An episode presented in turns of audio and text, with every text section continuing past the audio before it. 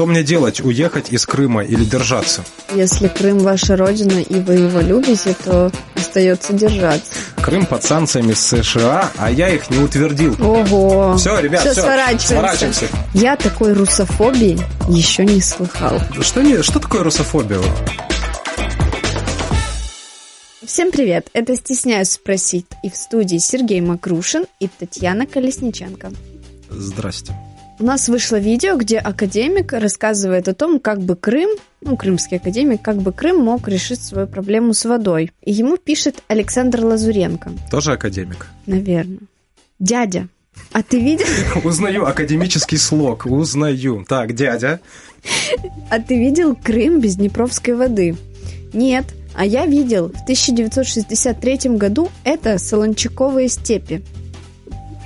Что бы ты ответил, Александр Ну, правда, это, Лазаренко? это Солончаковые степи, да, до того, А как... ты видел в Крым в 60 Нет, я не видел, меня еще тогда не существовало, даже, наверное, в проекте не было, а вот э, Крым тогда существовал, и о его состоянии мы можем вспомнить из тех же э, воспоминаний, из тех же украинских мелиораторов, которые строили этот северо-крымский канал, и они вспоминают о том, как они заходили, да, на территорию Крымского полуострова, действительно, это были степи, солончаки, действительно были большие проблемы с водой, а, были доплаты за жизнь на территории Крыма в условиях нехватки воды. А, Я сомневаюсь, что нужно доплачивать людям а, за то, чтобы они жили там, где все хорошо. Кстати, мы часто об этом писали и на сайте Крым Реалии. У нас недавно вышел даже спецпроект об истории Северокрымского канала и вообще этой водной проблемы в Крыму. Так что обязательно заходите посмотреть.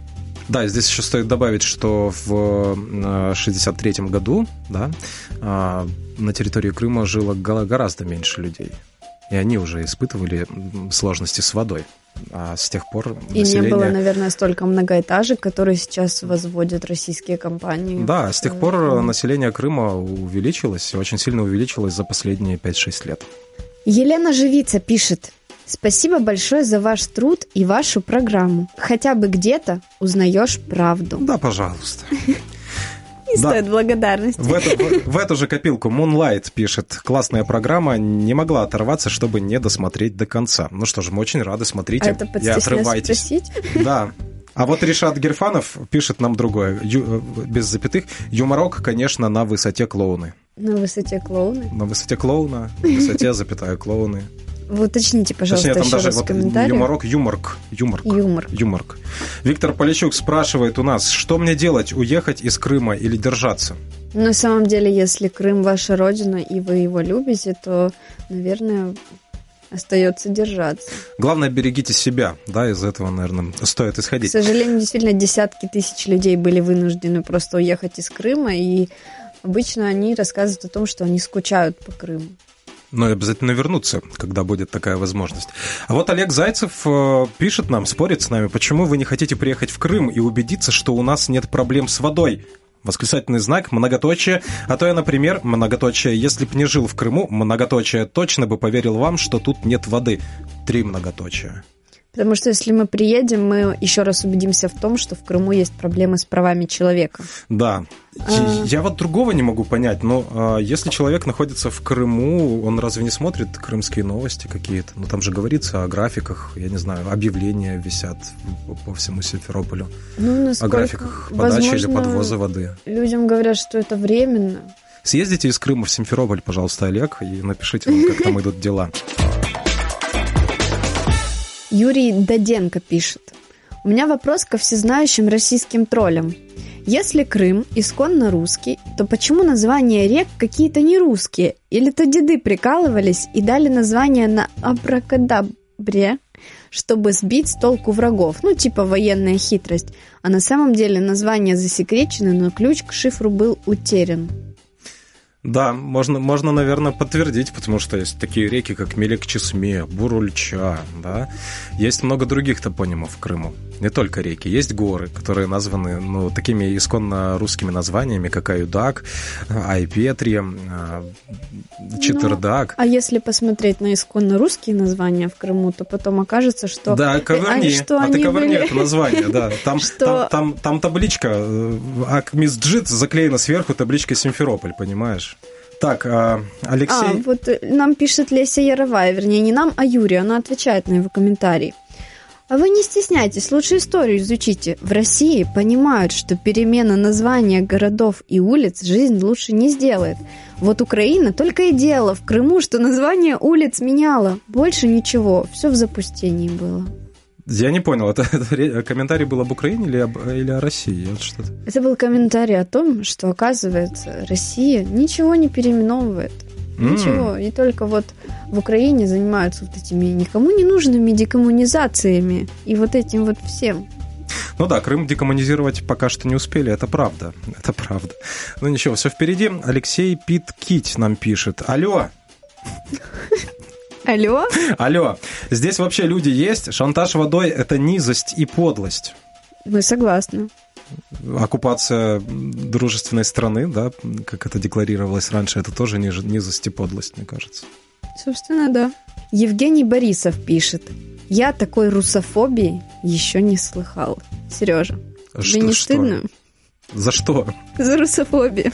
Что, что такое русофобия? Вот мне интересно. Что э, это? это любая правдивая информация, которая может не понравиться российским властям, но которую кто-либо озвучивает.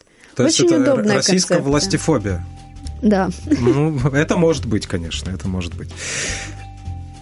Алекс Федорин пишет нам, пили летом воду в Симферополе, вода как вода. Те, э, те H2O, как у нас в Неве.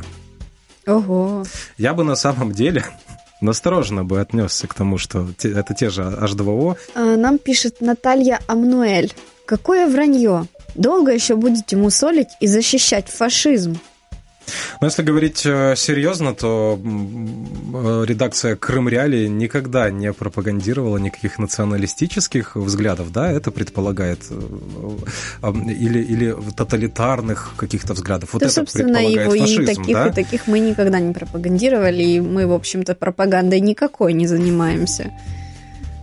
Занимаемся, занимаемся пропагандой здорового образа жизни.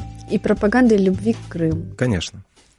Вот Виктория Викторовна спорит э, с нами по поводу терминологии. Она обращает наше внимание на то, что мост, по ее мнению, не Керченский. Мост Крымский, пишет она, это его официальное название. Алекс Радис Трофимов тоже такого мнения. За Керченский мост, говорит он, можете вводить какие угодно санкции, поскольку такого моста нет, и это название лишь в головах украинских журналистов. Официальное название Крымский мост, пишет он.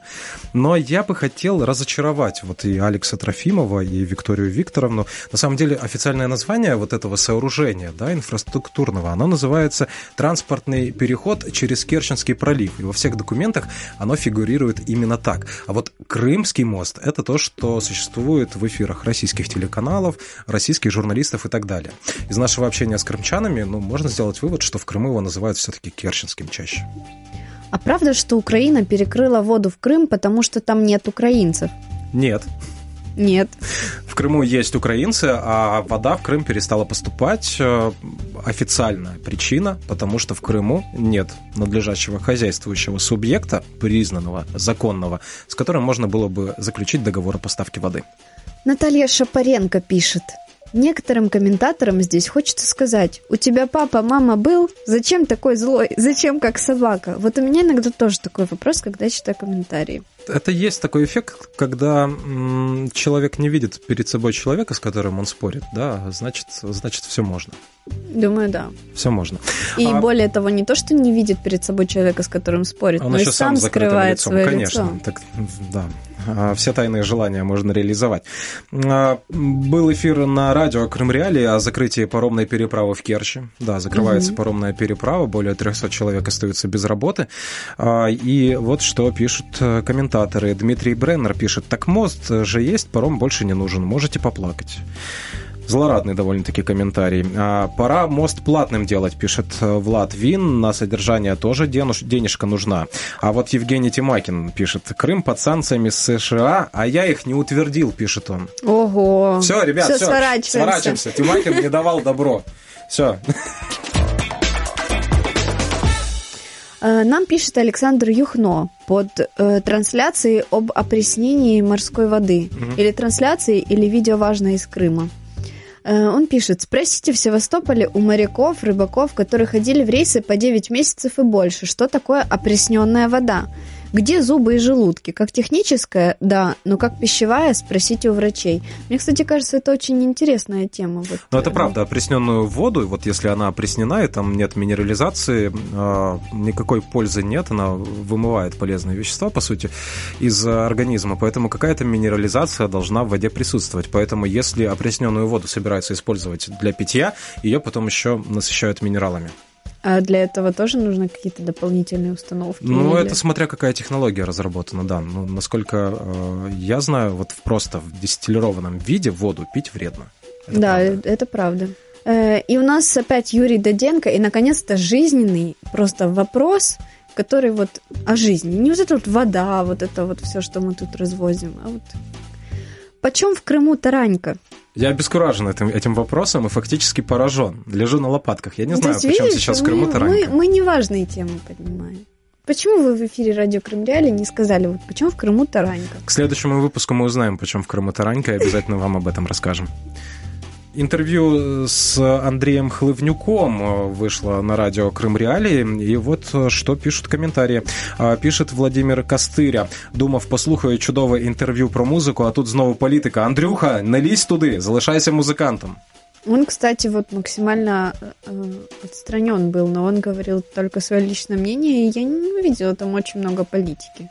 Ну, на самом деле, в э, современном мире очень сложно, да, удержаться, наверное, да, какому-то конечно. артисту, музыканту от э, политики, потому что наша жизнь, да, сейчас просто из нее фактически соткана, и сложно не попадать в какие-то ситуации, которые требуют от тебя какой-то той или иной оценки. Но говоря о группе Boombox, например, можно вспомнить концерт на административной границе с Крымом. Да, это ведь уже политика на самом деле. Или, ну, или можно как певица глюкоза, поехать в Крым, а, а как в аэропорту, так вне политики. Конечно, конечно. В Крыму выступить в платье триколоре, а потом в аэропорту Борисполь, кажется, говорит, что Крым, конечно же, украинский. Что вы... Да, я вне политики, а Крым украинский. А, да, еще один комментарий пишет Рус Рус. А, самые хиты, это он про Хлыбнюка, пел на русском языке, а на радио сидит патриота корчит. В Крыму после этой передачи ты не нужен, пой во Львове.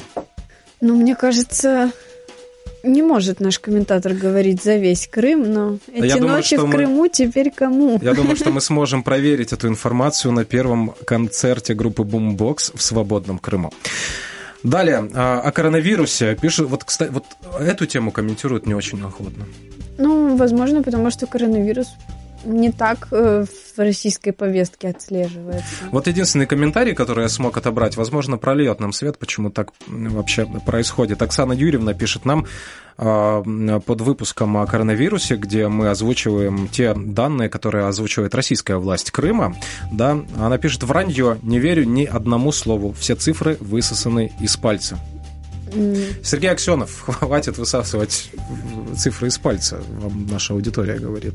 На самом деле, недавно я видела в Инстаграме, попала на страничку девушки из Крыма. Я, конечно же, не скажу, в какой больнице она работает. Это ковидная больница. Не скажу, в каком городе, как ее зовут и вот эти все данные. Но она писала о том, что в эту больницу свозят людей со всего Крыма. И что просто в коридорах только кашель. Очень много диагнозов с пневмонией. А потом мы можем зайти в официальную статистику и увидеть, что там, ну, там 5 новых случаев, 10 новых случаев. И вот этот штаб Аксенова заседает и рассказывает, что в Крыму, в общем-то, все контролируют.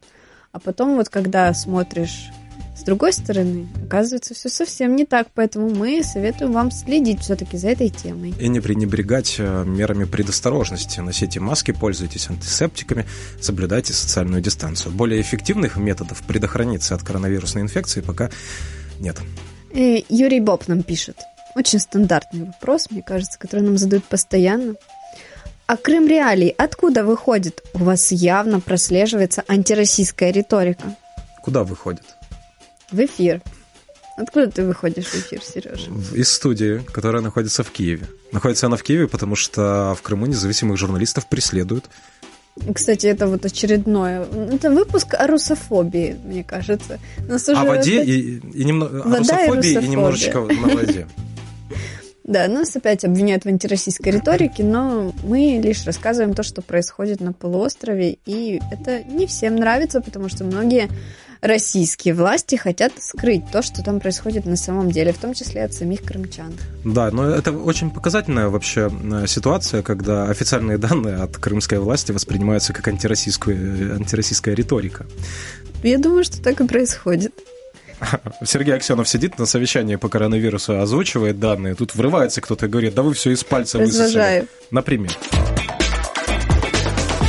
Это был подкаст «Стесняюсь спросить», и с вами были Татьяна Колесниченко и Сергей Макрушин. Подписывайтесь на нас на Apple Podcasts, Google Podcast и SoundCloud. Слушайте нас на сайте и смотрите нас на YouTube. Наш подкаст выходит там в видеоверсии. Всем пока! Пока!